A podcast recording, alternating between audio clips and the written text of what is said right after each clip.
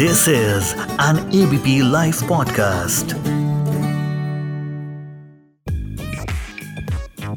सबसे बड़ा रुपया। नमस्कार, मैं हूँ उपकार जोशी और पिछले कुछ महीनों से आपके साथ फाइनेंस व इन्वेस्टमेंट्स डिस्कस कर रहा हूँ।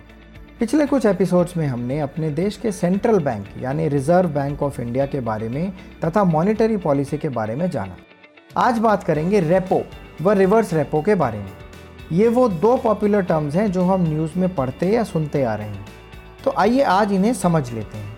पिछले कुछ एपिसोड्स में हम ये डिस्कस कर चुके हैं कि आरबीआई भारत सरकार के बैंकर होने के साथ साथ सभी शेड्यूल्ड कमर्शियल बैंक्स के बैंकर का रोल भी निभाता है।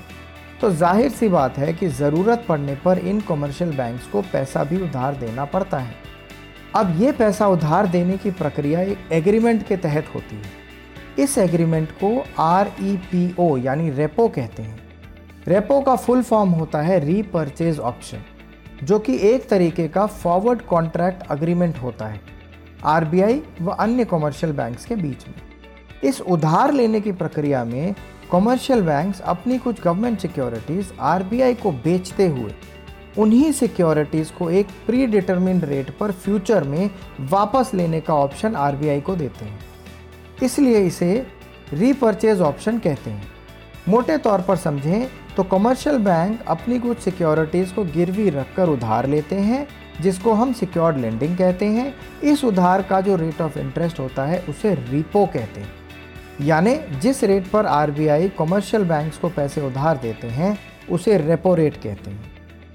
अब इसके बिल्कुल विपरीत, जब कमर्शियल बैंक अपनी एक्सेस लिक्विडिटी को यानी कि एक्स्ट्रा पैसे को आरबीआई के पास जमा करते हैं, उसके लिए जो अग्रीमेंट बनता है, उसे रिवर्स रेपो कहते हैं। और जिस रेट पर पैसा जमा होता है, उसे रिवर्स रेपो रेट कहते हैं। यानी कमर्शियल बैंक्स को आरबीआई के पास पैसे जमा करने से जो इंटरेस्ट मिलता है, उसे रिवर्स रेपो कहते हैं। आशा करता हूँ कि आज के कॉन्सेप्ट्स आपको अच्छे से समझ में आ गए होंगे।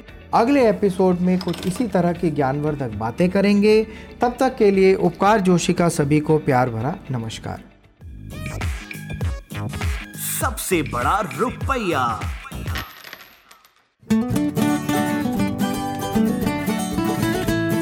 This is an ABP live podcast